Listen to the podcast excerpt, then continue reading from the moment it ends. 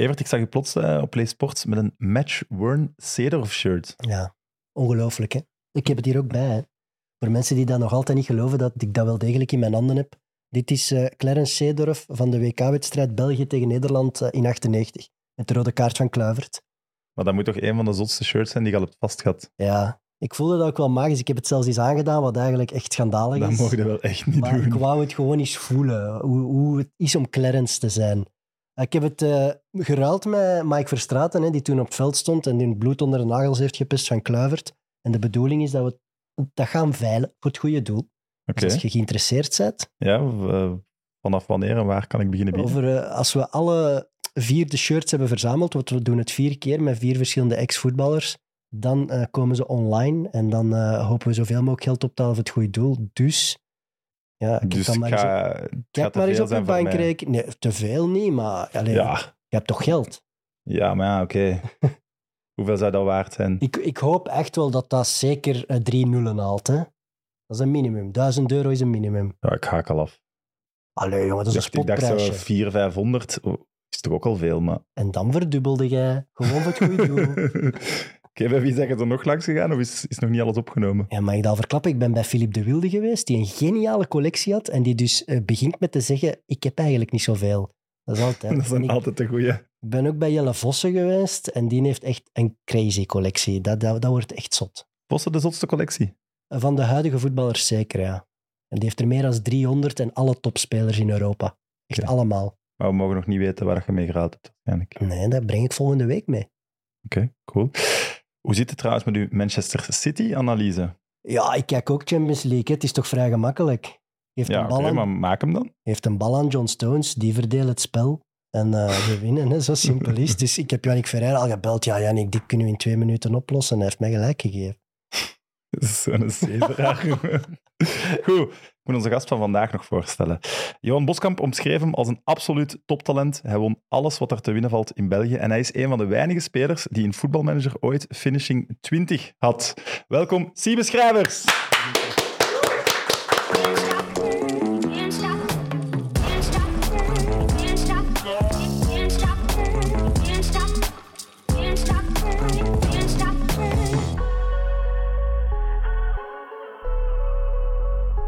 Siebe, hoe is het met u?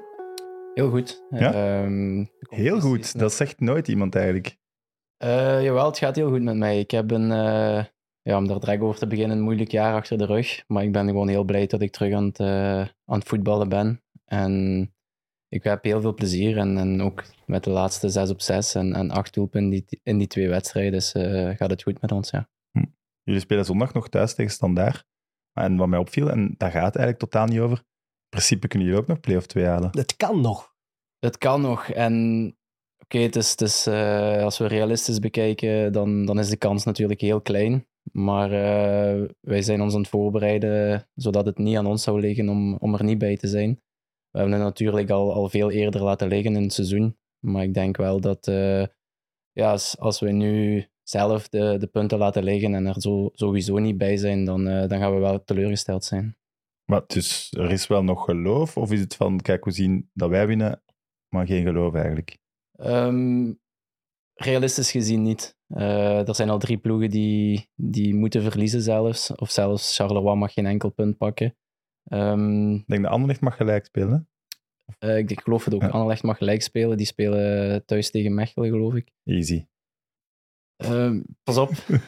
wij hebben ook eh, vorige week tegen Mechelen gespeeld, waarvan wij na de wedstrijd ook wel eh, moesten zeggen van dat ging wel, wel heel gemakkelijk. Maar ik denk wel dat ze korter en korter bij die bekerfinale komen. En dat kan misschien wel eh, veranderen in, in hun mentaliteit misschien. Is het voor jullie dan doelstelling niet gehaald als je die play-offs niet haalt? Is dat voorhand van het seizoen niet een beetje gezegd geweest? Top 8? Ja, sowieso. Eh, in het begin van het seizoen spreken wij altijd wel een beetje onze ambities binnen de club uit. En ehm, top 8 was sowieso het minimum. We hebben nu, eh, sinds dat ze terug zijn in, in de eerste klas, hebben we al drie keer geprobeerd. En dit zou ook de derde keer zijn dat het niet zou lukken. En we komen elk jaar wel een beetje korter, maar we stranden altijd zo, ja, elfde. Het is wel stabiel op zich. Ja, ze komen, gevoel, nooit- ja, ze komen ook nooit... sinds de degradatie, hè, dat ze zijn teruggekeerd, zijn ze wel echt nooit niet meer onderaan in de problemen gekomen. Maar als je dan ziet, ja, Charleroi bijvoorbeeld, puur qua kracht van de selectie, als die tegen elkaar zit, Ook een Westerlo, daar moet je wel competitief Cerkelen. mee kunnen zijn. Cirkelen ook. Ja, en dat is, dat is iets wat we eigenlijk in de kleedkamer ook vaak zeggen. Als je de spelers ziet die, die wij eigenlijk op het veld kunnen zetten, eh, we hebben eigenlijk heel veel kwaliteit in onze groep. En dan is het soms pijnlijk om, om die ploegen wel boven ons te zien. En dan weet je dat je het ergens hebt laten liggen wat, wat niet had mogen gebeuren. Waaraan denk je dat dat ligt? Mag, ik- mag ik zeggen dat dat tot nu toe goed was, maar dat jullie zo'n een, een lange reeks missen overwinningen? Ja, klopt. En we hebben ook elk jaar een lange, race, eh, lange reeks van verlieswedstrijden. En ook dit jaar zijn we enorm goed gestart aan het seizoen. En dan komen we eigenlijk in januari, waar, wat, waar we eigenlijk, denk, drie matchen op rij gaan we voor 9 op 9 en halen we echt niet veel punten. En dan eh ja, het een beetje aanpappen met die, met die ploegen die boven ons staan. En dan verlies je wel een beetje terrein. En dan, ik denk dat dat vooral dit jaar ons wel eh, de das heeft omgedaan. Ja, want op een gegeven moment, eh, die González bijvoorbeeld, die scoorde elke week. Toen zat de flow erin. Mario als, ja, als zo iemand dan een beetje verdwijnt of een mindere periode heeft, dan, dan is dat bij... Alleen dan valt heel de ploeg een beetje weg. Ja, klopt. Ik denk dat dat ook een, ook een beetje het verhaal is van ons dit seizoen. Eh, ik geraak geblesseerd eh, vorig seizoen, heel op het einde. Eh, ik kom terug, Mathieu Martens is ge- geblesseerd Ja. voor eh, een langere periode. Ook Mario, onze topschutter, heeft dan eens een week wel gespeeld. Dan viel hij weer uit, dan weer een week wel en is hij weer uitgevallen. Dus dat is ook een beetje het verhaal. Ik denk dat we de laatste weken meer dezelfde elf hebben kunnen gebruiken. En dan, dan zie je ook oké, we spelen wel tegen, tegen twee ploegen die, die op, op die dag niet, niet in vorm waren. Eh, maar je ziet wel dat wij samen wel heel goed kunnen voetballen. Wat gebeurt als jullie zich niet kwalificeren? Speel je dan nog vriendschappelijke wedstrijden tot juni? Of? Eh, dat programma is voor ons nog altijd niet bekend. Maar er zijn nu nog altijd twee opties. En zodra dat wij ehm, ja, ofwel het halen, gaat het gewoon door. Als we het niet halen, dan, dan wordt dat sowieso gecommuniceerd direct na de match. Maar als het hetzelfde wordt als vorig jaar, dan zijn er wel eh, nog trainingen en oefenwedstrijden te, te doen. Ja. Op zich gaat dat wel raar zijn dat er, dat er wat ploegen zijn die lang moeten doorvoetballen. En het seizoen, het volgende seizoen, komt er weer heel snel aan.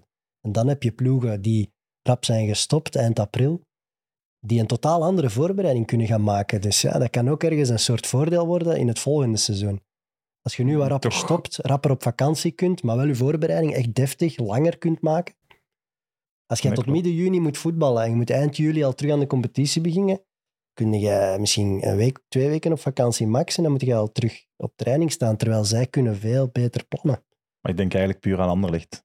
Als wij dat nu niet halen en we moeten nog in, de- in Europa verder, ja, dan moeten we toch matchen nog spelen. Toch matchritme nodig. Ja, als je in Europa verder gaat, zeker, maar Ja, maar tegen wie ga je die spelen? Tegen, tegen? Tegenwoordig. Bijvoorbeeld. Maar ja. denk, zijn jullie, gaan, allee, denk je dat zo'n spelersgroep van OHL dan nog gemotiveerd is om daar nog een wat oefenmatje te gaan spelen?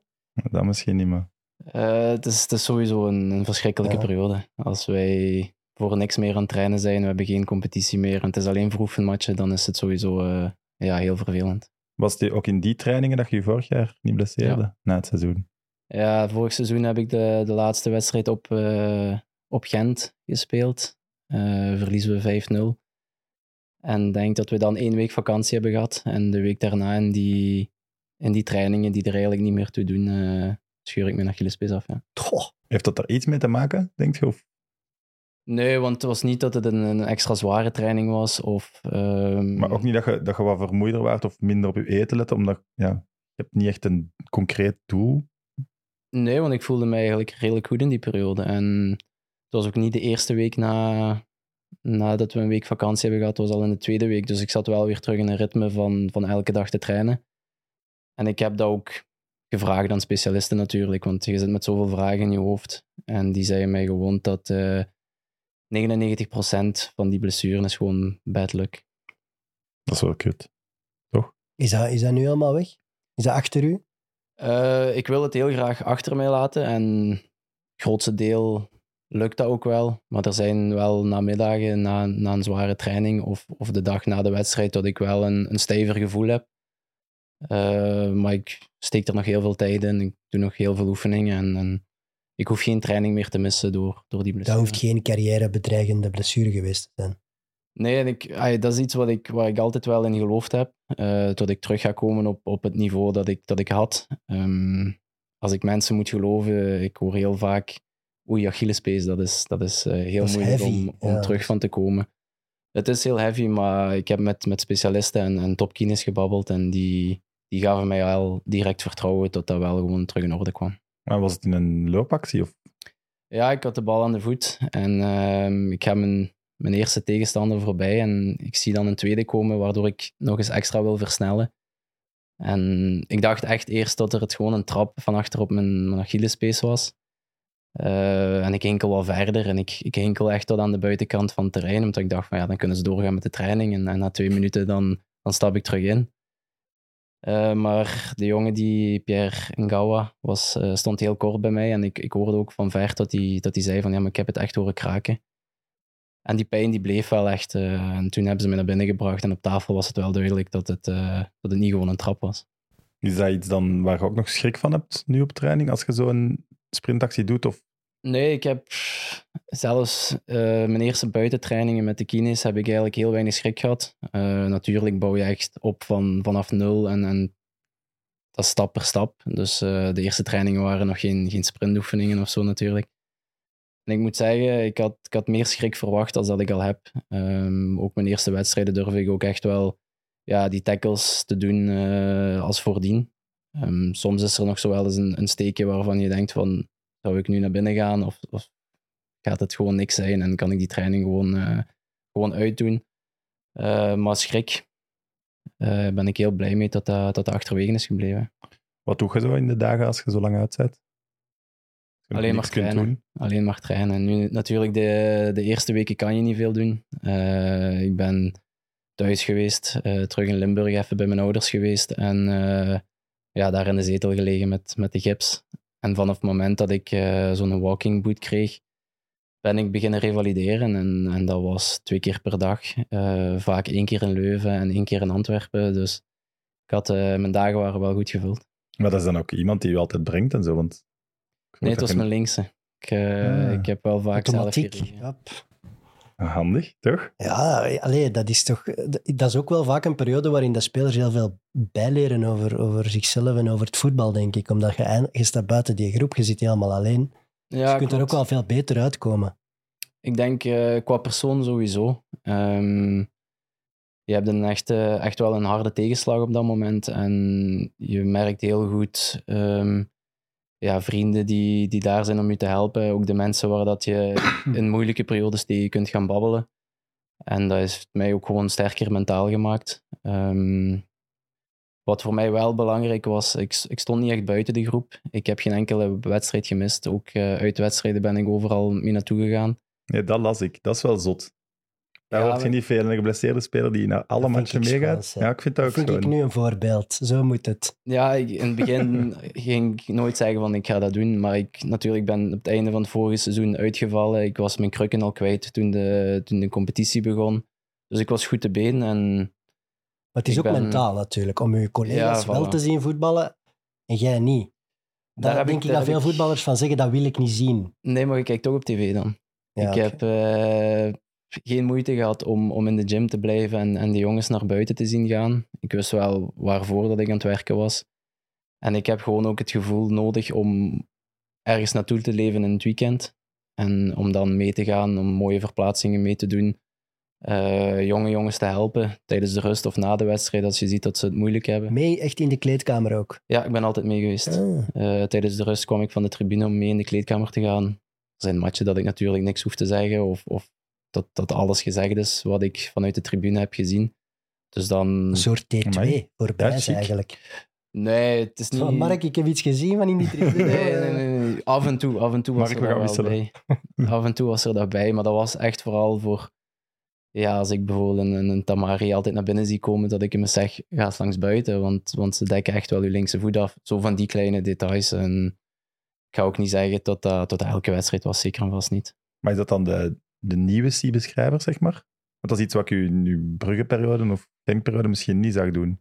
Nee, dat klopt wel. Maar ik denk dat ik in, in OHL nu ook wel een andere status heb als dat ik in die clubs heb gehad. Ehm, ik voel mij heel goed in OHL. We hebben... De trainer zegt ook vaak dat, dat er bepaalde spelers zijn die die het woord moeten nemen op training of in de kleedkamer. En ik ben daar wel één van. En ik heb ook het gevoel dat, zeker en vast die jonge jongens, die, die nemen dat echt op. En dan is het belangrijk dat, eh, dat die belangrijke spelers, die leiders in de groep, dat wel een beetje op zich nemen. Wat maakt Mark Brijs eh, een goede trainer? Als ik je ga vragen, is het een goede trainer, ga je ja zeggen. Dus wat maakt hem een goede trainer? Eh, ik vind dat hij, hij vraagt heel veel van zijn spelers, maar van het moment dat, dat de spelers bereid zijn om, om het ook allemaal te tonen en het allemaal te willen doen, geeft hij ook veel aan zijn spelers. Ik denk ook dat misschien verwachten niet veel mensen dat ze hem op tv zien, maar telkens als hij een speech voor de wedstrijd geeft, tussen de opwarming en de wedstrijd, ja, heeft iedereen gewoon echt superveel goesting om naar buiten te gaan. Dus het is ook wel een echte motivator. Ja, Oké. want inderdaad, opvallend. hij is, eh, wat ik eh, apprecieer aan hem is, is net dat hij, want mo- moderne trainers zijn heel luid en heel aanwezig eh, langs die lijn, tot, tot, tot fel overdreven vaak, ook met die vierde ref bezig. Hij is zo'n rustige vastheid. Ik zie hem ook niet meteen een of andere gladiator-achtige speech geven. Ja, maar het scheelt niet veel. Ja, Het zijn, echt? zijn echt... Na de wedstrijd zeggen wij soms tegen elkaar van wat had ik goesting na de opwarming om, om naar buiten te gaan. En ik denk dat ik dat misschien wel meer heb als, als andere jongens. Eh, maar tot ik in het begin van zijn speech zit op, op mijn plaats en, en de helft van de speech ga ik, ga ik recht staan en, en ben ik al ja, echt eh, opgefokt om naar buiten te gaan. En dat, is een, ook wel, eh, dat zit ook wel in zijn kwaliteitenpakket, ja. Is ook wel Mark die- Brijs, de gladiator.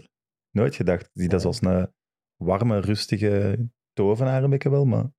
Tovenaar? Zo Snap je de- zo? Ja, zo de, ja, de grijze... De grijze to- Ja. ja. Ja, dat wel. Ja, speciale man is hem wel, hè. Dat- Ja, onder, eh, allee, ik, ik ken hem precies nog altijd niet zo heel goed, ondanks dat hij al heel lang in het profvoetbal rondloopt. ja, Je- klopt. Je wilt er zo van alles aan willen vragen. En ook, hij, hij geeft toch enorm veel trou- vertrouwen aan mensen. Want bijvoorbeeld zijn trainingsstaf met eh Bram Verbiest, eh, Issam Sharai heel lang, die, die mannen die zitten al meer dan tien jaar samen. Dus is dat dan ook met de spelers? Eh, wat hij met zijn, met zijn trainerstaf heeft, dat, is, dat heb ik ook nog nooit gezien. Ik denk dat dat een groep vrienden zijn die, die echt voor elkaar door het vuur gaan. En dat laat hij ook vaak weten aan de groep. Hij zegt heel vaak van... als, als Joachim of Bram mij stuurt, ik ben mijn onderbroeken in Spanje vergeten, gaat hij op vliegtuig. Zo zegt hij dat heel vaak. Eh, maar dat merk je ook wel. En dit jaar zijn wij dan ook eh Issam eh Sharai verloren. En ik denk ook wel dat dat echt op hun gewogen heeft. Eh, je zag die afscheidmatch, je zag dat ze het super moeilijk hadden. En dat eh, ja, een vriendengroep die een beetje uit elkaar getrokken werd. Ja. Ja, Mununga, die was ik nog vergeten. Is wel wat kilo's bijgekomen hè, na de carrière. Amai. Wat een, wat een beer van een vent is dat geworden, jong. Maar het is, zijn, zijn staf is toch redelijk samengesteld, nu pas bij OHL. Eh, Mununga is er bij OHL pas bijgekomen, denk ik. Maar de rest Eh, Verbist allemaal- was wel al bij hem. Ja, die Ah, vindt zijn trui ook al bij, bij hem gezeten. Ja. Oké. Ja, nog opvallend, je zegt gekend als aanvaller, aanvallende middenvelder. En sinds twee jaar verdedigende middenvelder. Iets wat je echt niet Hij vaak twijfelt. Ja, hij is nee, ik, begrijp het sowieso. Ik ben één plaats achteruit geschoven. Eén. Dus meer op de Eh, acht. Niet twee. Meer op de acht, ja. Ik heb, ik heb wel nog altijd een, een iets meer verdedigende speler langs mij nodig. Ehm, maar dat is eigenlijk veranderd. In, in één match stond ik zelfs in de spits. Eh, op standaard stond ik in de spits. En Ja, ja, dat is die match zelfs veranderd dat ik op, zelfs op 6 ben gaan spelen, omdat we 2-0 achter stonden, denk ik. En na de, na de match is de, de trainer naar mij toegekomen en die heeft gezegd van... eh, kijk, ik vond dat je dat met heel veel flair deed. Maar dat zat dan Eh, toch al langer in zijn hoofd. Ja, dat vroeg ik mij af. Die transitie, is dat op training zo, dat je dat dan eens tegen u zegt, speelt jij eens wat lager? Of is dat Nee. echt daar de eerste keer? Eh, in OHL wel, ja. In OHL is dat de eerste keer geweest. Ik heb wel eh, in Genk onder Pozuelo ook eh, soms gespeeld, dus dat was een iets lagere positie als, Oké, dat als ik hem. zelfs niet meer. Eh, in Bever heb ik dat ook af en toe gedaan.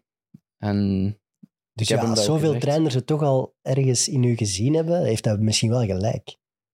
Eh, in dat seizoen had hij zeker gelijk, want ik kwam eigenlijk heel moeilijk op gang dat seizoen, eh, op de 10. Eh, ben ik zelfs ook even eh, naar de bank gegaan na een gesprek met hem.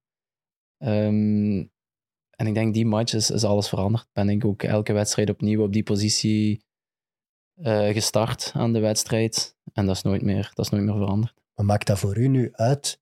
Ben je iemand die zegt, ja nee jongens, als ik hier niet op 10 eh, kan staan, dan ben ik weg.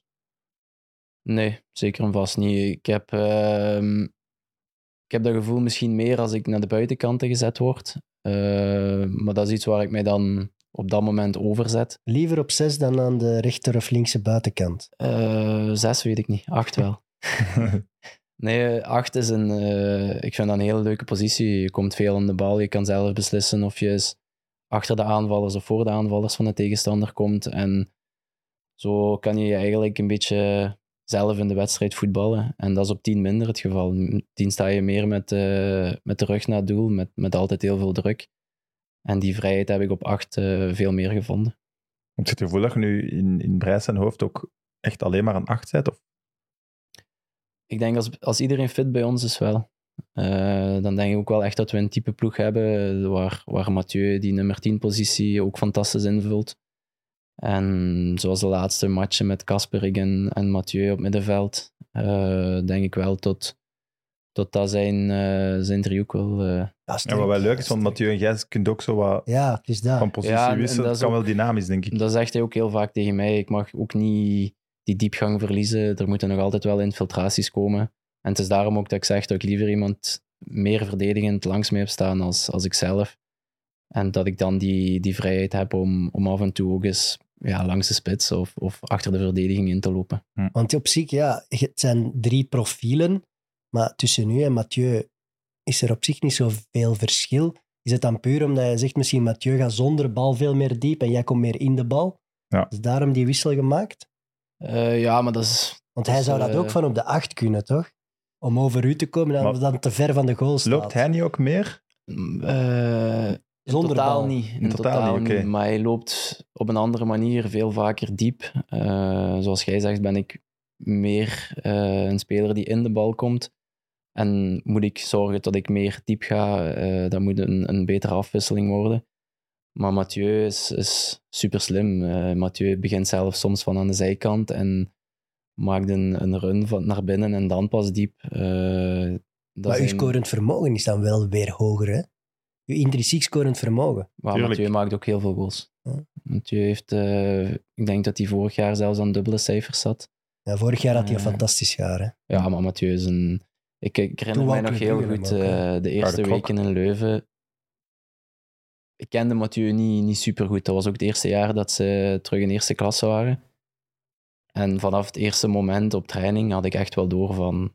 amai, hij ziet er misschien niet de, de techniekspeler uit, maar de manier hoe dat hij wegdraait, hoe dat hij volleys kan, kan doen, is, is eigenlijk ongelooflijk.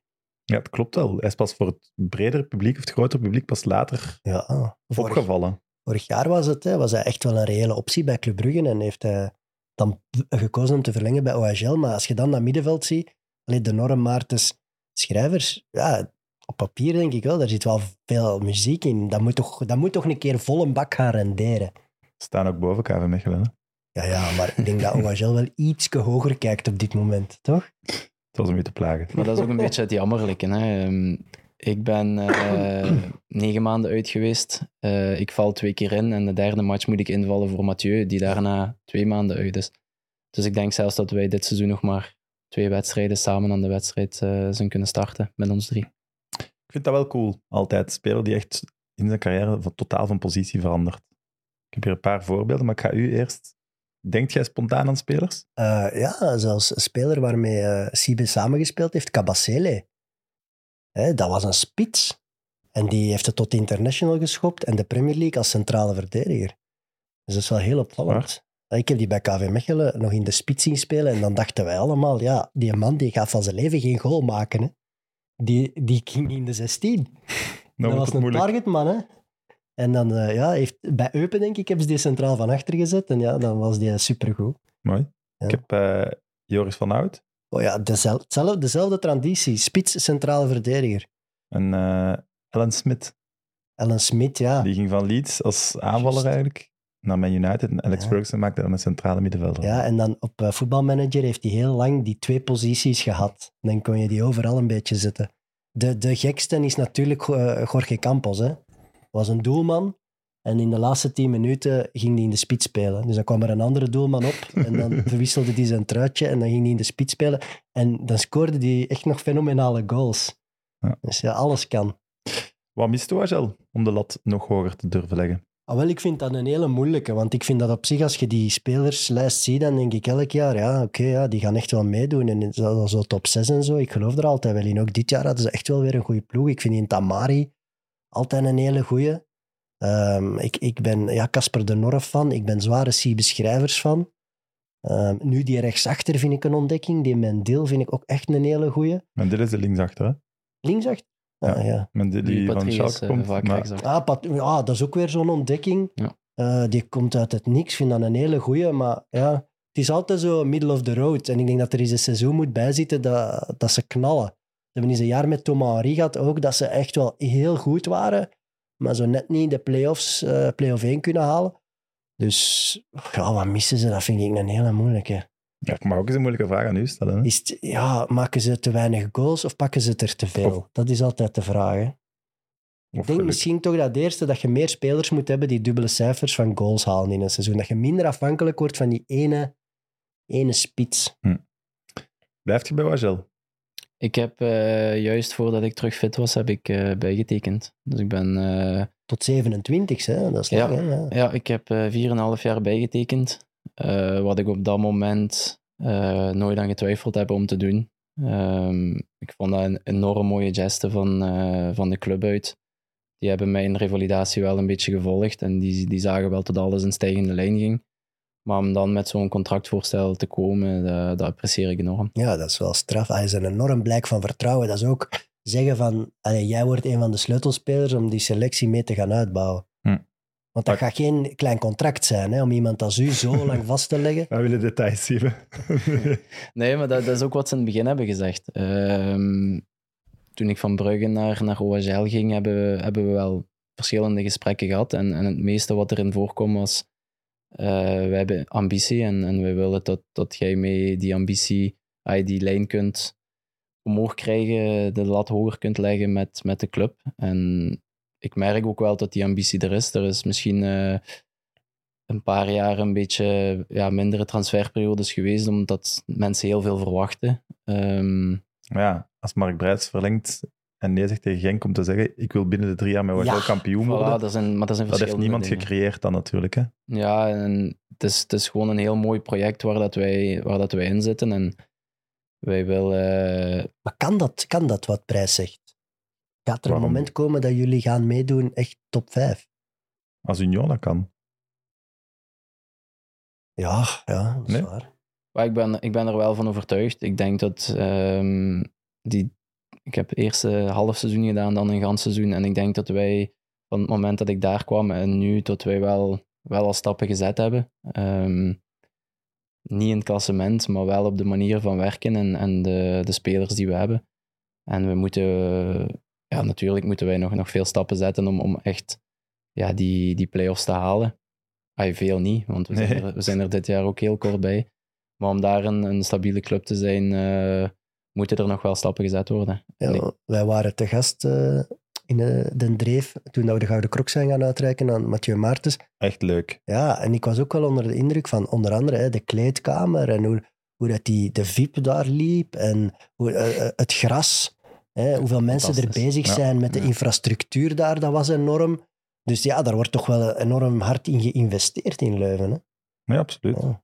Maar het is een, het is een hele mooie club. Ehm, iedereen, alle mensen die daar werken, hebben het beste voor met de club.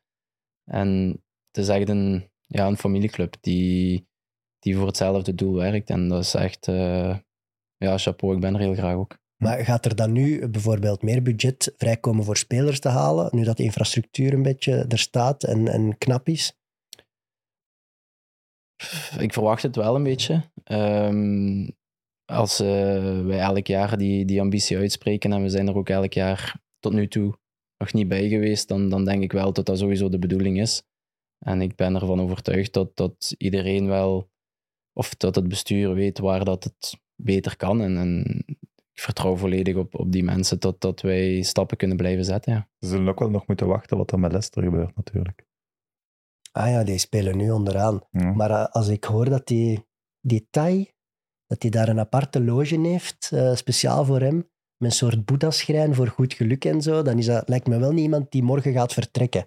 Nee, nee. Dus dat, Dat gevoel hebben wij ook niet. En ik heb wel al opgevangen, zelfs als Leicester zal degraderen, dat ze niet gaan stoppen met OHL. Ehm, ik heb hem zelf nog maar twee keer gezien en dan is dat een korte speech in, eh, in de kleedkamer. Maar hij staat echt wel achter het, eh, ja, het project dat wij hebben. Hij is al twee keer geweest en, en ja, dan is dat... Want ik heb gehoord dat hij dan met heel veel bodyguards komt, bijvoorbeeld. Ja, dat klopt wel. Er staat ook een, een busje tot aan de hoofdingang, dus hij, hij is een beetje uit het volk gebleven. Alhoewel, nee, want hij, hij had superveel shirts bij van Leicester en van OHL en hij is die zelfs gaan uitdelen eh, bij de supporters. Sinterklaas een beetje. Ja, al, alle jonge, jonge spelertjes of, of jonge supporters die daar waren, kregen allemaal een shirtje. Dus dat is, dat is wel eh, ja, een, een super mooi moment voor hun. En naar ons toe was het een eh, ja, enorm aimabele, vriendelijke man. En die Kent, de- de kent hij de spelersgroep van OHL? Weet hij wie je bent? Geen idee. Hij heeft niet gezegd, hey Siebe. Nee, hij was heel vriendelijk. En, en wij, hadden, wij hadden onszelf een beetje voorbereid met, met een, een groet in het Thais. En eh wij hebben zelf ook een Thaise jongen ge- gehad. eh, Ja. Of hij speelt nu nog bij de belofte. heeft die periode met ons in de A-kern gezeten. Eh, die hem ook wel toegesproken heeft. En dat zijn dan jongens die, die hij wel kent natuurlijk. Heb je nog iets gehoord van Sofian Kien? Weinig. Ehm, we hebben hem ook wel allemaal een bericht gestuurd. eh, maar geen, geen antwoord op gehad. Ik denk ook niet dat dat, eh, dat, dat op dit moment kan. Of, of zijn gsm wel bij hem is. Ik weet het allemaal niet. Ehm, Is dat ook niet Nee. wat de club jullie van op de hoogte houdt? Of... Ja, de dag zelf sowieso. Ik, ehm, we waren met een paar jongens die het wel nog de, de avond zelf wisten. Ehm, het kwam redelijk laat ook eh, op, op alle nieuwssites. Ehm, en de ochtend daarna is, is wel alles eh, heel goed uitgelegd wat er gebeurd is, eh, wat dat er nog moet gebeuren en wat er van ons verwacht werd in, in die situatie. Dus dat was allemaal wel heel goed uitgelegd. En ja, het is, het is afwachten. en, Het is wel verschieten toch, denk ik. ja, Als je die dingen ziet, Ik heb, allee, eh, Als je hem dan kent. Ik heb geen oog dicht gedaan eh, die nacht. Het was... eh, ja, je begint van alles te denken en, en dank u wel dat er niks, niks erger is gebeurd. Eh, zowel voor hem als, als voor die mensen die, eh, die daar binnen zaten. Eh, en ja, dat, dat filmpje, dat was, dat was, het was zo vies dat dat heel vaak door, eh, op mijn netvlies eh, door is gekomen. Ja, Ja, dat ik snap vond ik. Als je die mens kent, Ik vond, ik vond dat ook niet. Allee, ja, je, je, automatisch, eh, dat ja, werd overal gedeeld en automatisch zet je bijna gedwongen spectaculair, door de actie om daar naar te kijken. Maar Ja. je voelt zo, elke keer als ik die auto in de lucht zie vliegen, doe ik zo van, "Allee, jongen, dat kan toch niet, dat is precies een film. Hm. Dus ja, als je die mens dan kent en als je weet wat er allemaal had kunnen gebeuren, vind ik dat wel heel heftig. Dus ik, ik vrees ook dat, dat er voor hem, dat dat bij OHL wel heel moeilijk zal worden. Ja. Denk ik gewoon. hoe lag hij in de ja. groep eigenlijk? Maar hij is een hele rustige, goede jongen. Ehm, kan ook fantastisch goed voetballen. Ehm, hij, is, hij is binnengekomen en ik denk dat hem even een, een moeilijkere periode heeft gehad, maar ook wel veel minuten heeft gemaakt. Ehm, ja, hij zat, hij zat gewoon ook altijd in de kleedkamer bij iedereen en een spelletje spelen, dat, dat deed hij ook. Hm. Het was een... eh, iedereen had hem wel graag en ja, het is... Hopelijk komt het toch ook goed, want het Natuurlijk. is dan de dader natuurlijk in dit verhaal, maar Die, die verdient Voilà. zeker een tweede kans. hè. Iedereen kan eens een fout maken. En we moeten heel veel geluk hebben dat er niks ergers gebeurd is. Want eigenlijk weten we nog niet veel van welke blessures hij heeft. Hè. Ik weet dat niet. Nee, ik had hij interview met zijn vader gelezen dat hij mentaal gewoon echt... Ah, dus hij heeft al geen carrièrebedreigende blessures. Nee. Dat stond daar niet bij. Mentaal dan. denk ik ook inderdaad. Dat is wel even... Maar die gaat sowieso wel terug voetballen. Hè. De vraag is alleen waar. hè. Goed. Zullen we het terug over u hebben? Bruce Brugge, maar eh, ik zei het al, in de, in de jeugd werd je echt omschreven als een van de allergrootste talenten van België. Voelde je dat toen zelf ook? Scoorde Nee. jij er iedere week tien, bij wijze van spreken? Dat, dat... Nee, ik... ehm, Nooit. Ik heb dat heel makkelijk van mij af kunnen zetten. Ja, ik, ehm, Het is eigenlijk een beetje de schuld van Johan Boskamp, hè? ja maar op, op dat moment wil je ook niks anders horen. Eh, dat, was, dat was leuk om waar. dan op, op school aan te komen en, en ja, de kranten stonden vol met, met uw naam. Dus op dat moment wil je niks anders horen. Heeft het een, een extra druk bij mij gebracht? Dat niet. Een extra verwachtingspatroon bij de mensen misschien wel. Eh, maar ik heb daar nooit Op zich kon je daar goed mee omgaan dan. Ja, ik heb daar geen moeite mee gehad. Ik werd er wel eens over aangesproken. En zelfs nu ook nog overal, als ik een, een, een interview moet doen, dat komt er super vaak in voor. Maar ja, Wij beginnen er ook weer over. Hè. Ja. Ik had Ja. niet anders verwacht. hè. Ja, maar dat is ook Boskamp, hè. Ja, Maar tuurlijk. Heerlijk. Ja, allee, Boskamp die, die zei, nou, eh, die Siebe de Schrijver, die Genk, wordt een hele grote. Ik heb echt lang gedacht dat jij de Schrijver heet, en omdat hij dat altijd zo zei. Het is pas tot aan uw debuut, vanaf uw debuut dat, dat ik wist dat Schrijvers was. En hij, hij deed- want het was dan Moussonda en Pereira en Bakali, en die kregen veel aandacht.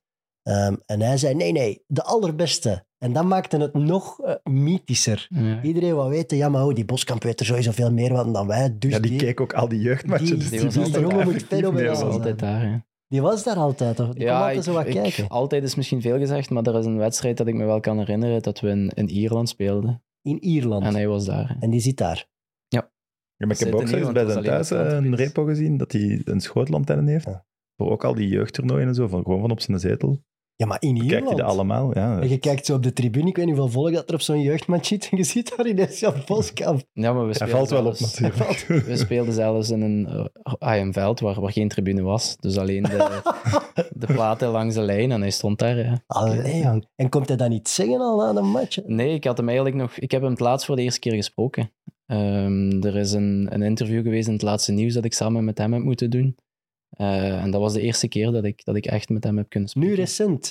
Dat is eh, juist voor mijn blessure geweest. Hè. Oh, Oké. jong. Die, die heeft ergens ook wel invloed gehad op uw carrière. Toch? Zeker op de perceptie. Ja. Ja, voilà. Ik denk inderdaad wat ik juist zei, die, die verwachtingen van, van de mensen en van de supporters en van de club waar dat je op dat moment speelt, sowieso, eh verwachten die misschien direct dat ik vanaf match 1 eh à la Kevin De Bruyne Ja. eh, toestanden ga kunnen brengen. En, maar ik heb dat nooit in mijn hoofd gestoken. Ik, eh, ik heb altijd vrij kunnen voetballen. Als je 15 bent, moet dat toch wel heftig zijn. Allee, je zet naar puber. En ineens Ik zou een de- Ferrari bestellen. Ja, in de nationale Ja. media valt uw naam, dat is de beste en dat wordt een geniale voetballer. Als je 15 bent, dan denk je dat je zegt, ja, dat klopt. eh. Maar was er veel interesse dan in de jeugd van buitenlandse ploegen? Eh, ja, dat, dat was er wel, maar ik heb daar eigenlijk heel weinig van meegekregen. Sowieso in, eh, ja, op een 15-jarige leeftijd. Eh, voor mijn ouders was eh, op dat moment school ook nog heel belangrijk. Ik zat ook in een fantastisch mooie club die veel kansen gaf aan, aan jeugdspelers. Dus er is ook nooit een, een- Ik heb er nooit over moeten nadenken om, om weg te gaan bij Genk en, naar het buitenland te gaan. En ik ben daar sowieso mijn ouders en mijn entourage sowieso dankbaar voor dat, dat we dat niet gedaan hebben. Want eh, bijvoorbeeld Manchester City was toch enorm concreet. Dat zijn zo dingen die ik Dat later heb meegekregen, Ah, ja. maar op dat moment niet, niet wist dat ik daar niet mee bezig Je had was. dan al een manager die dat afblokte. Ik denk, eh, dat was het Nike-toernooi in, eh, in Genk speelden we dat. En daar is mijn papa naar, naar Nico dan gestapt. Die was ook daar, omdat via via kende... Ik, ja, de beste vriend van mijn pa op dat moment kende Nico. Nico Vazen, hè? Nico Vaze, klopt. Ja. En zo ben ik bij hem terechtgekomen en eh, mijn papa werd gek van de telefoontjes die hij kreeg. Dus het waren er toch veel. Het waren veel ploegen. Eh, ik denk het, ja. En jij gaat dan niet in de zetel zitten, in de living naast je papa, van allee, eh, wie heeft er gebeld? Nee, nee, nee. Je bent 15 en je speelt toch FIFA op de Playstation en al die clubs die bellen ineens. Ja, maar ik, ik kan mij ook geen enkel telefoontje herinneren dat hij in het Engels moest beginnen babbelen. Of zo. ik denk, denk dat hij altijd wegging uit de kamer of, of weet ik veel. Die werd gewoon gek. Ja, Ja. en daarom dat wij op 15-jarige leeftijd ook hadden beslist van eh, het kan zo niet verder, we gaan, eh, we gaan eens met Nico babbelen. Maar Genk gaf ook wel snel kansen. Hè? Ik denk dat je ook nog altijd 15 was als je al eens mocht meetrainen bij de eerste ploeg. Eh, ik was 15 en ik had net mijn examens gedaan dat, eh, dat Mario Been mij, mij 's morgens belde om, om 8 uur. En hij belde mij van, eh hey Siebe, het is Mario Been, ik bel je toch niet wakker? Hij belde mij wel wakker. Maar dan zeg je toch nee. Nee, nee, nee, Nee, ik nee. ben wakker, ik ben wakker. Ik ben al gaan lopen. En die vroeg toen, Dan krijg je hier telefoon. Mijn Siri gaat hier af. Ja, sorry. en die vroeg eh, of ik goesting had om mee op stage te gaan. Eh, toen was ik 15, maar die zomer werd ik wel 16. Maar dat was inderdaad vroeg en ik ben ook nooit meer weggegaan eh, uit de A-kern toen. Dus eh, dat gevoel van, van kansen krijgen had ik, Dat is wel heel vroeg, hè. Ja, maar ik heb ook eens opgezocht wie dat toen de verdedigers waren bij Genk. Ja, Jij op je 15 tegen Kabasele of Koulibaly. Ja, klopt. En ik Dat is toch speelde even op dat verschieten moment- dan? Op dat moment speelde ik nog eh diep in de spits. Eh, ja, en ik weet nog dat ik de eerste trainingen gewoon ja, telkens tegen hen opliep. En eh, mijn spel is daar ook wel een beetje... eh, ik ben me moeten gaan aanpassen. Ehm, ik kon natuurlijk niet opboksen tegen, tegen, die, tegen die spelers. En misschien is het ook daarvan dat ik ook meer uit de duel en, en meer eh, in de bal ben beginnen voetballen. Is, het dan, is dat Mario Been zelf? Die zegt, eh, die jongen is te goed, we nemen die nu al mee. Of is dat vanuit de jeugdacademie van Genk die, ze, die zeggen, kijk, die en die en die, moet je wel eens naar kijken. Ja, dat weet ik niet. Ik, ik herinner me alleen de eerste training. Toen, toen speelde ik wel nog bij de belofte en dat was nog het seizoen daarvoor. Maar ik denk wel dat ik die, die training een, een heel goede indruk had nagelaten. We speelden toernooitjes 3 tegen 3. En ik zat in de ploeg met eh, Kevin De Bruyne en Jeroen Siemais. En we winnen dat toernooitje.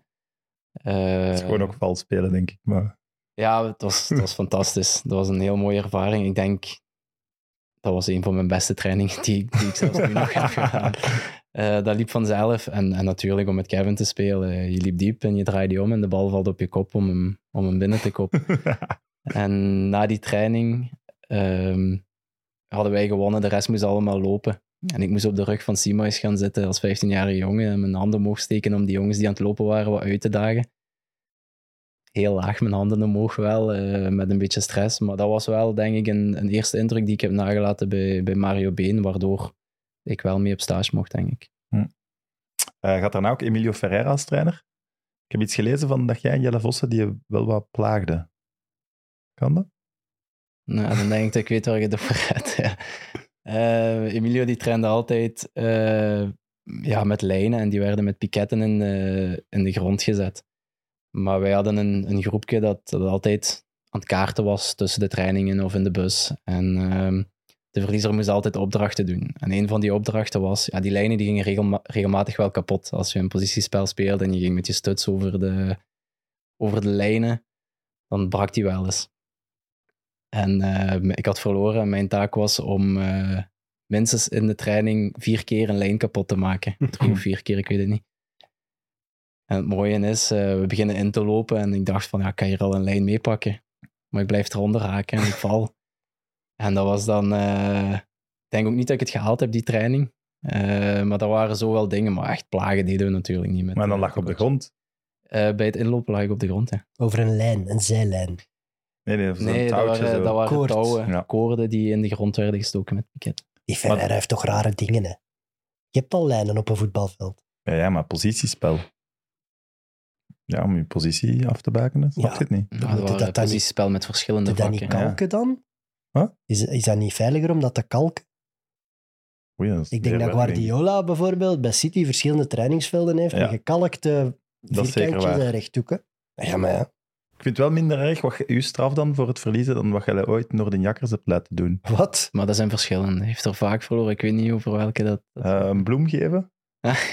Aan? dat is misschien wel een van de mooiste. Ja. We zaten op stage in Nederland, eh, waar wij aan het kaarten verliest. Maar de opdracht werd altijd op, op voorhand eh, beslist. En hij had een opdracht dat eh, bij ons op tafel stond er zo'n ja, een, een vetplansje. En we hadden gezegd, er zat, er zat een koppel aan, aan de tafel langs ons. De verliezer moet die plant pakken, op de knie gaan zitten en aan die vrouw zeggen van ik beloof u een beter leven. En maar goed dat ze er wel mee konden lachen, maar dat zijn wel zo even gênante momenten. En Maar een belangrijk detail was dat die man ook een semi-bodybuilder was. Eh, ja, klopt. ja, dat is een niet onbelangrijk detail. Nee, maar ze gingen er heel goed mee om. Maar ik denk dat, dat dezelfde dag hij nog aan de andere kant van de vijver is moeten gaan zitten met zijn, met zijn voetjes in het water en heeft moeten zingen voor het ganse terras. Dus dat waren allemaal van, ja, van die ludieke opdrachten die we moesten doen. Hoe komt jij aan die verhalen eigenlijk? Ja, ik heb eh, research gedaan. Een spion? In, eh, Nee, spion niet. Ik denk dat het al eens in een interview of zo gezegd gaat geweest. Ja, ik geloof wel dat ik dat nog eens ergens... en Jakker is een verschrikkelijke kaarter. Ja. Eh, hij was Hij jong en hij was nieuw. Hij was jong en hij was nieuw. eh, dus dan werd er wel een beetje gebruik van gemaakt. Ja. Eh, januari 2016 wordt je uitgeleend aan Waasland Bever. Was dat op uw initiatief? Ja. Klopt. Ehm, dat was een, een moeilijke periode met mij. Ik denk, dat was onder Peter Maas. Eh, ik maakte weinig minuten en ik denk zelfs de laatste wedstrijd voor, voor die winterstop was het, eh, was het voor mij een beetje te veel. En heb ik zelf gevraagd voor die uitleenbeurt, ja. Oké. Eh, kon je ook naar andere ploegen? Eh, ik weet dat ik bij Bob Peters thuis ben geweest eh, voor naar Westerlo te gaan.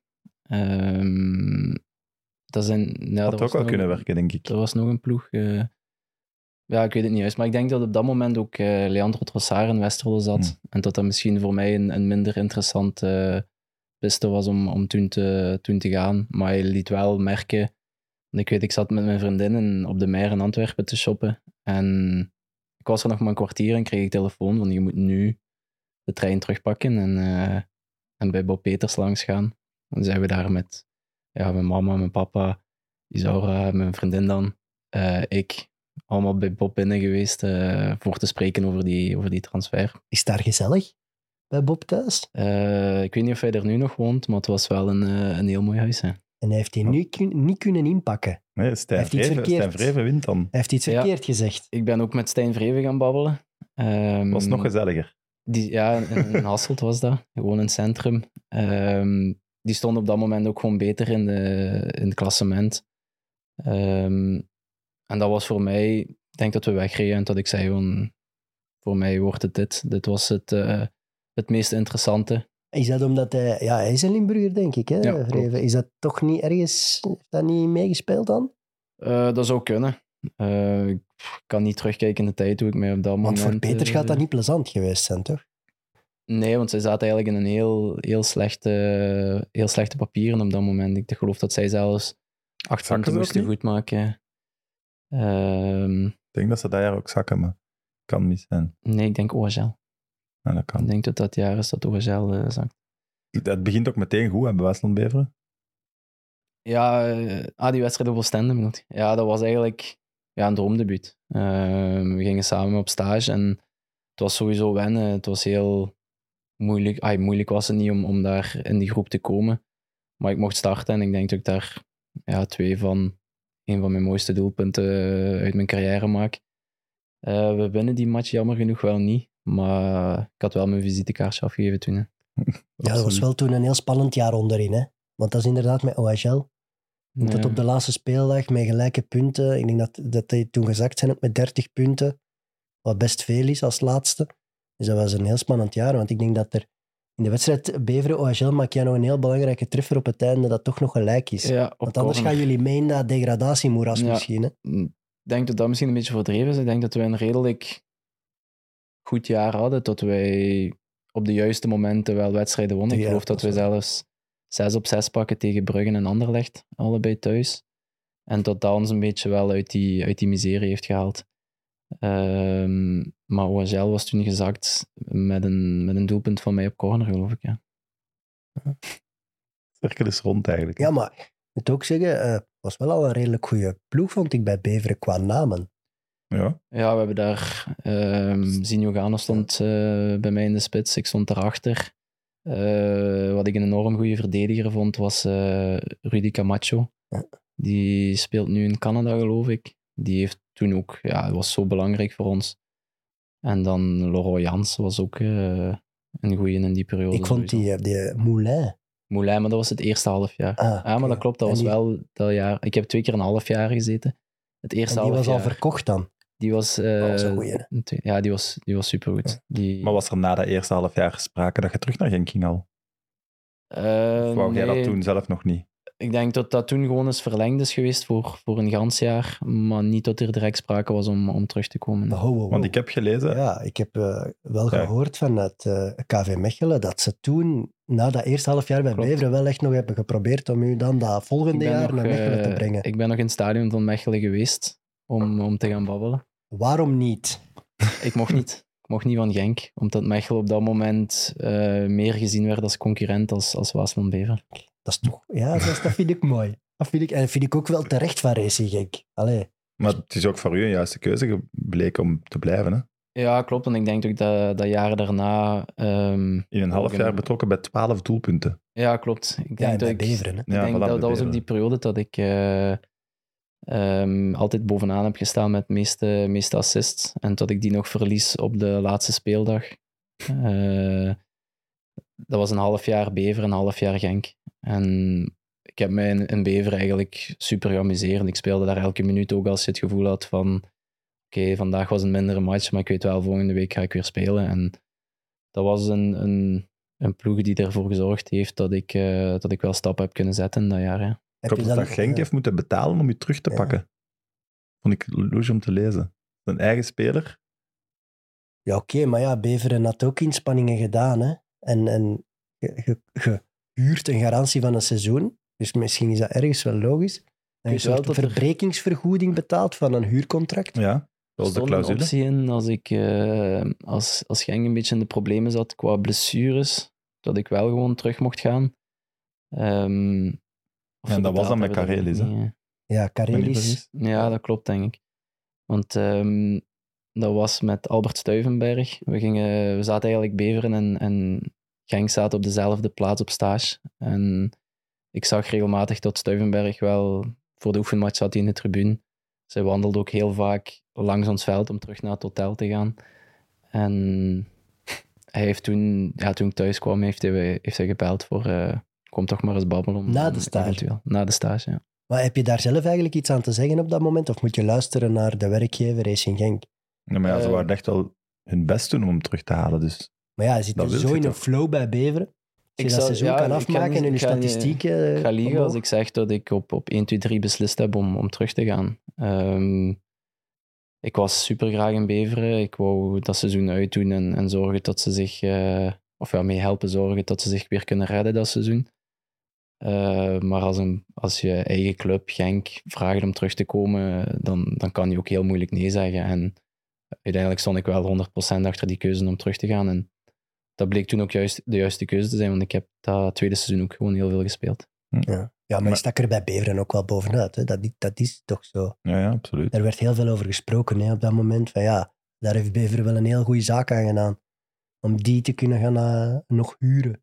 Dat weet ik nog. Dat was echt zo van... Want ik eh, werkte toen ook nog mee aan Extra Time. En ik denk dat wij bijna elke week die beschrijvers in de keek op de week een minuut Ja, het gebeurt ook niet zo vaak dat iemand van West Beveren bij de assisten... Ja, vooral die technische stond, acties en zo, dat valt op hè, bij een ploeg die laag in het klassement staat. Hè, ja. Want die, ja, e- eerlijk gezegd, je bent geen speler voor, voor degradatievoetbal, denk ik. Puur als ik u als speler zie.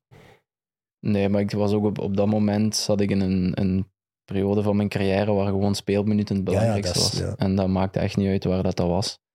En ja, Bever was de beste optie, is ook de beste optie gebleken. En ja, ik kan over Bever, het, het, eh, het deed me heel veel pijn toen ze degradeerden. Eh, ik hoop nu super hard dat ze ook terug opkomen.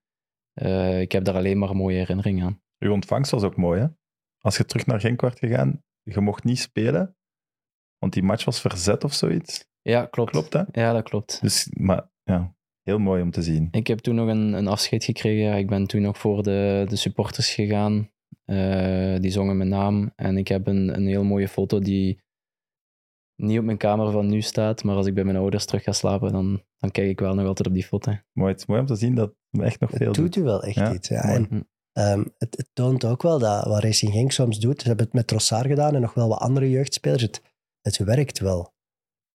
Het uitlenen aan Maar de dan- juiste clubs. Ligt wel, denk ik, vooral aan de speler zelf. Ja. Die daar mentaal toch goesting moeten hebben. En Ja, ik vind het, het traject wat, eh, wat Leandro heeft gehad, dat vind ik eigenlijk eh, bewonderswaardig. Ehm, je gaat eigenlijk uitgeleend worden omdat je, je, je maakt niet genoeg speelminuten. Maar om dan terug te komen en, en zo belangrijk te zijn voor Genk, kapitein worden en dan door de grote poort naar buiten gaan. Dat is wel heel eh, uitzonderlijk wat hij gedaan ja, heeft. want het is ook, bij hem is het Lommel geweest, Tweede klasse. OHL geweest, Ja, en Westerlo meerdere. geweest. Ja, Ik denk die drie clubs. Hè. Ja. dat is echt gek. Ja. Dat is echt gek. En nu, ja, hopelijk voor hem kampioen, maar we zullen nog zien. Eh, in de zomer van 2017 komt Clement bij Genk. Hoe was uw eerste indruk van Clement? Eh, sowieso een goede trainer. Ehm hij deed mij veel denken aan, aan Emilio Ferreira, die ik ook heb gehad. Ik denk dat dat misschien een beetje het predom is wat ook in, in Clermont zat eh, toen hij daar T2 was. Eh, veel woordjes die terugkwamen, veel spelervattingen en, en dingen die, die ik toen bij Emilio ook had eh, gezien. Dus ik was eigenlijk redelijk grap mee in, in dat verhaal van wat, wat hij verwacht van de spelers. Dus het eerste moment was, was sowieso positief. Ik vind het ook... ik ga nu ook nog altijd zeggen dat ik een enorm goede trainer vind. Maar je mocht wel niet zoveel spelen dat jaar. Hè? Nee, klopt. Die, die speelminuten zijn toen enorm... ai, te weinig naar mijn goesting eh, geweest. En daardoor was ik ook... eh, ai, heb ik niet echt getwijfeld om, om op het einde van het seizoen toen te vertrekken. Is het, ja, Het is ook wat Pozzuelo gewoon, denk ik. Hè? het hangt er Ja, vanaf naar welke Geen positie schande om je van diepe Pozzuelo op de bank te zitten. Portuelen, oké, maar ze, eh, Racing Genk koopt ook wel veel spelers. Hè. Dat is deel van hun model. Een paar jonge buitenlandse spelers die, ja, die ze dan toch willen testen. Zeker in het begin van het seizoen. eh, eh, ik denk dat jaar komt Ingvartsen. Die halen ze voor een paar miljoen. Ja, die gaan ze sowieso testen. En dan zegt, ah, maar Sieben is hier ook nog. Ja, die, die kennen we al. Dus het is geen erg. Als Ingvartsen dan faalt, brengen we dan achteraf wel Sieben. Maar ondertussen zijn die matchen misschien wel weg. Ze kopen, ze kopen wel veel, vind ik, Racing Genk. Ja, daar kan ik u ergens wel in volgen, maar het, grootste probleem was gewoon van het, van het systeem van ehm Albert Stuyvenberg was dat, waar ik wel gewoon met Pozzuelo samenspeel. Ehm is Clermont gekomen, is systeem veranderd en dan was het of Pozzuelo of Siebe. En dan is het wel een, een, ja, een moeilijke opdracht voor mij geweest. En hoe veranderde dat dan in, in bezetting? Eh, we speelden met Stuyvenberg heel vaak met een ruidend middenveld. En, met En dan speelde Pozzuelo in een van de twee Eh, nee, achter ik, u. Ah, ik, eh, oké. onder. En dan heb je vier middenvelders en dan maar drie.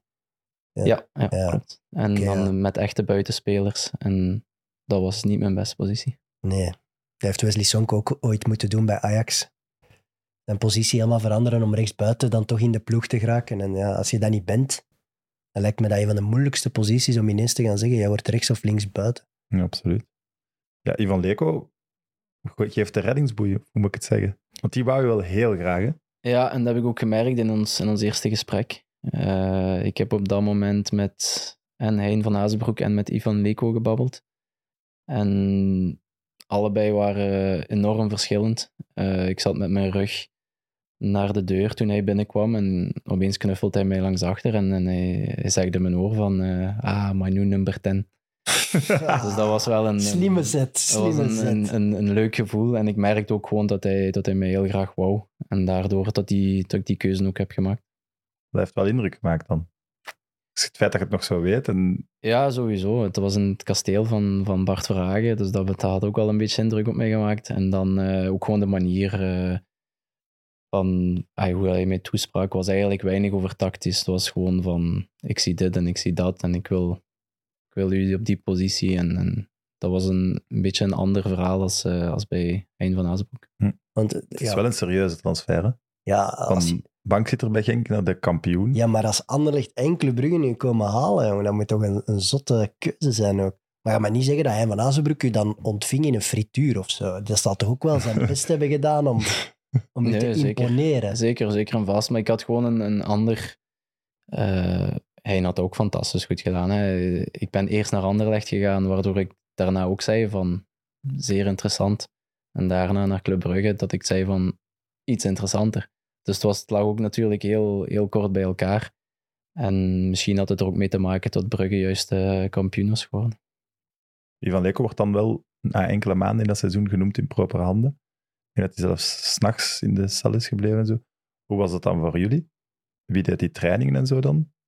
Eh, ik denk dat dat Rudy was. eh. Maar dan moet toch eh, veel commotie zijn op de club zelf? Op, Ja, het was even verschieten, maar ik denk niet dat dat heel lang geduurd heeft. Ik denk dat die één of twee dagen er niet bij was. En dat dat ook gewoon naar ons gecommuniceerd was. Ja, we zagen het natuurlijk ook in het nieuws, waar dat hij op dat moment zat. Ehm, maar ja, hij heeft, dat heeft wel een indruk op ons nagelaten. Maar de- we hebben gewoon doorgewerkt zoals, zoals we daarvoor deden. Het is wel heel opvallend, eh, de passage van Leko bij Club Brugge. Oké, eh, Hij is bijzonder geliefd nog wel, altijd. Hè? dat is het. Ja. Eh, die, die, die man heeft daar dan sportief toch een bepaalde indruk nagelaten. Ja, aanvallend voetbal, eh, s- ja, swingend. Ja, ik weet veel positiewissels, veel, veel voor de goal spelen. Ja, klopt. Ik denk dat we toen altijd in een 3-5-2 speelden. We hadden ook de perfecte spelers om dat systeem te spelen. Met eh Diatta en Dennis die meer aan aanvallen dachten als aan verdedigen, wat, wat bij Brugge nou wel kan. Dat Wesley, je 12 goals ik, maakt eh, dat seizoen. Ja, klopt. 12. Dat was. ja, ik heb me geamuseerd dat seizoen rondom Wesley zwerven. Dat was, dat was voor mij fantastisch. Die, die twee, drie verdedigers hield hij aan, eh, aan de praat en dan, dan liep ik er wel rond. En dat was gewoon ook een, een heel goed jaar waar we, waar we eigenlijk net de titel van, van Genk verliezen. Maar wordt misschien een beetje onderschat eigenlijk, die Wesley. Ja, dat is, die, die, die heeft het niet kunnen waarmaken. Hè. Mede door zijn lichaam. Ja, hij heeft Eh, een, heeft verschrikkelijke zware blessure gehad. gehad. Ja. Eh, was wel een speciaal figuur ook. Hè? Was dat niet een beetje een enigma? Kon je daarmee praten met die Wesley? Ja, ik kon er wel heel goed mee opschieten, maar dat is natuurlijk ook omdat we op het veld, eh we trainen extra en we doen wat competitie daarin. En dan, als je binnen bent, dan, dan ben je nog bezig over, eh, ik heb gewonnen vandaag tegen u en een beetje uitdagen en dit en dat. Ehm, het is wel een jongen die, die vooral op zichzelf zat eh, voor de wedstrijden, om, om zich zo te concentreren. Maar hij was wel geliefd door iedereen, sowieso. Ja, Genk wint titel, Leko vertrekt bij Brugge, Clément komt terug. Gek eh, carousel. Je gaat weg bij Genk. Genk pakt de titel. De coach, eh Clement, die niet meer veel gebruikte bij Racing Genk, die komt naar Club Brugge. Dat is echt Ja, wat, onwaarschijnlijk. maar wat denk je dan? Is dat vloeken? Is dat... Ik, eh, ik lag op het strand op dat moment toen ik, toen ik las eh, dat, dat Dus je kon Clement zou komen. ik heb, eh ik ga liegen als ik zeg dat ik niet even gedacht heb van shit. Eh, maar dan heb ik ook een gesprek gehad met hem. En ik heb ook gedacht van, eh, hij heeft mijn jaar in Brugge nu ook gezien. Misschien gaat hij me gebruiken op die manier zoals, zoals ik afgelopen jaar heb gedaan. Eh, maar wat mij vooral in dat, in dat eerste gesprek opviel was, eh, hij zag mij nog hoe ik was toen ik bij hem speelde in Genk.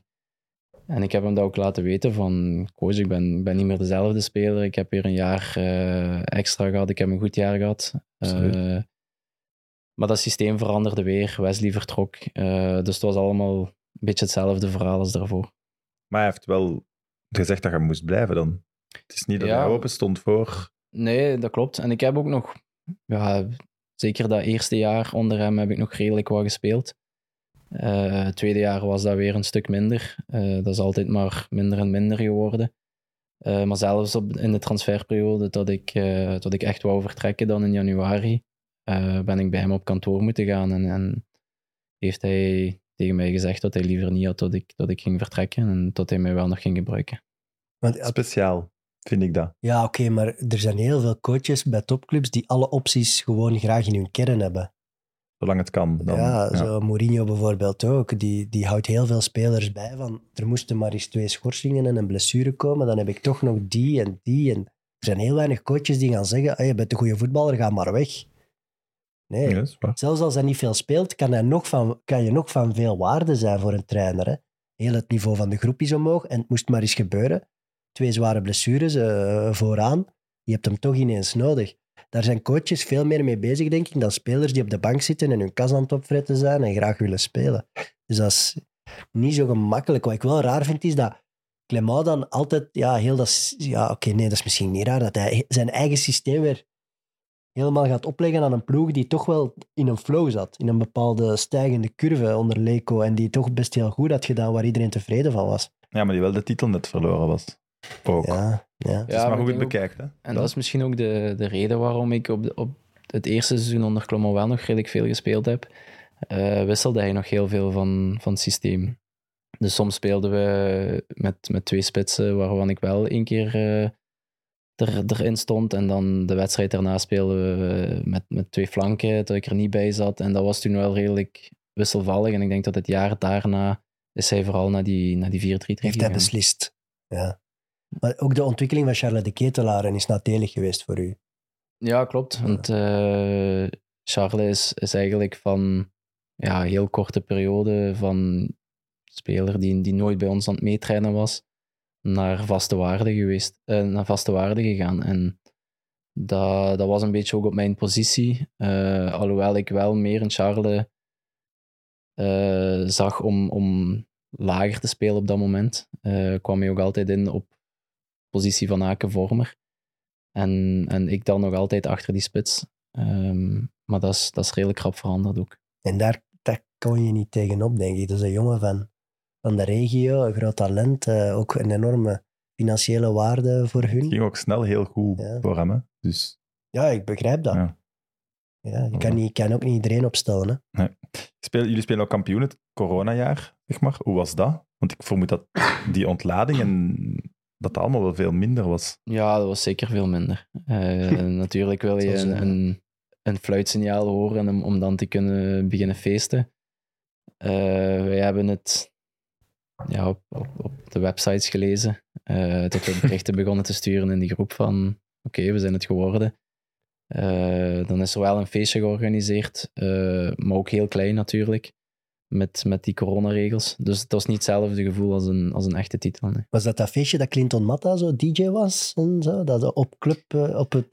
Dat was dezelfde dag. daar. We hebben daar een ganse dag van gemaakt. Hij is even in de, in de trainingshal is hij DJ moeten zijn, maar dat feestje heeft wel nog een beetje langer geduurd. Mooi. Ik heb nog een paar kijkersvragen. Wel een paar Oh, leuke tussen. Eh Mathies Official, ik ken hem niet, maar wat is uw favoriete café in Leuven? Goeie vraag. Ja, Er zijn er heel veel. Dus ja, Ehm, Is de Carrément er nog? de Plaza.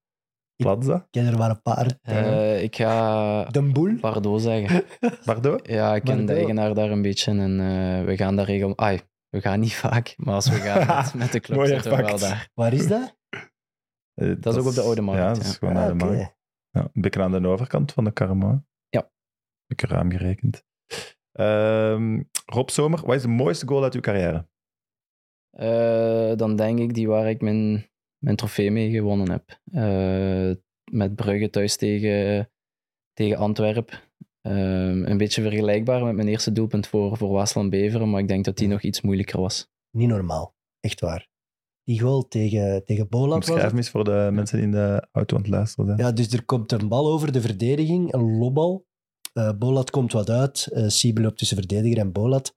En ja, de bal valt eigenlijk over zijn schouder heen. En hij pakt hem... Hij doet iets heel raar met zijn voet. Hij pakt hem meteen zonder dat de bal botst. Ergens tussen de voorvoet en de vreef, denk ik. En die, die bal die maakt een curve over Bolat en gaat de paal binnen aan de verste hoek. Dus het is, het is, het is een heel, heel technisch gezien een heel moeilijke bal. Ik denk niet dat Want het leek heel gecontroleerd ook. Ja, heel beredeneerd. eh, een soort touch of genius. Ik vond het schiet, echt een schitterende goal. Echt wauw. Eh Nicky vraagt, keer je ooit terug naar KRC Peer? Ehm, goh, dat, is, dat is heel vroeg om Alles te wat je hier zegt, moet je doen. Ja, als in steen gegraveerd. Eh, ik, ik ben af en toe nog wel eens een wedstrijd gaan kijken. Nu, als voetballer, weet ik niet. Dat moet ik op dat moment zien. Een match Eh, gaan kijken van Eigenlijk, eigenlijk zegt je nee. hè? Ja, waarom niet? Ehm, er zijn, Wim Mennis heeft er ook heel lang gevoetbald eh, na zijn carrière. Is ook inwoner van, eh, van Peer. Ehm, Welk niveau is dat? eh, tweede of eerste provinciaal. Nou ja, oei, dan moet je nog fit zijn. Ja, eh, maar was, eh, was een Ja, eerste Ik provincie. denk dat het wel zal lukken, hè? Ja, ik weet dat niet. Als je zo op je 40 als ex-eerste klasser in eerste provinciaal moet gaan shotten, ik denk dat dat niet altijd voor te lachen is. Iedereen wil dan op je Achillespezen trappen. Dan, dan niet. Achillespees dan niet. Goed, Siebe, bedankt voor het komen. Met veel plezier. Veel succes nog zondag. Niet te veel, alleen de match zelf wel, maar ik hoop toch dat Anderlecht gewoon van Mechelen wint. Evert, we gaan dat regelen ook, hè? Ah, kijk, als er nog één ding mag gebeuren, is toch wel dat wij op Anderlecht winnen en dan kan Siebe alsnog naar de play-offs. Dat Oké. zou toch mooi zijn. Want dan verliest jij de beker. Dan hebben we een deal. Goed. Evert, alleszins, jij ook bedankt. En aan de kijkers en luisteraars, tot volgende week. Bye.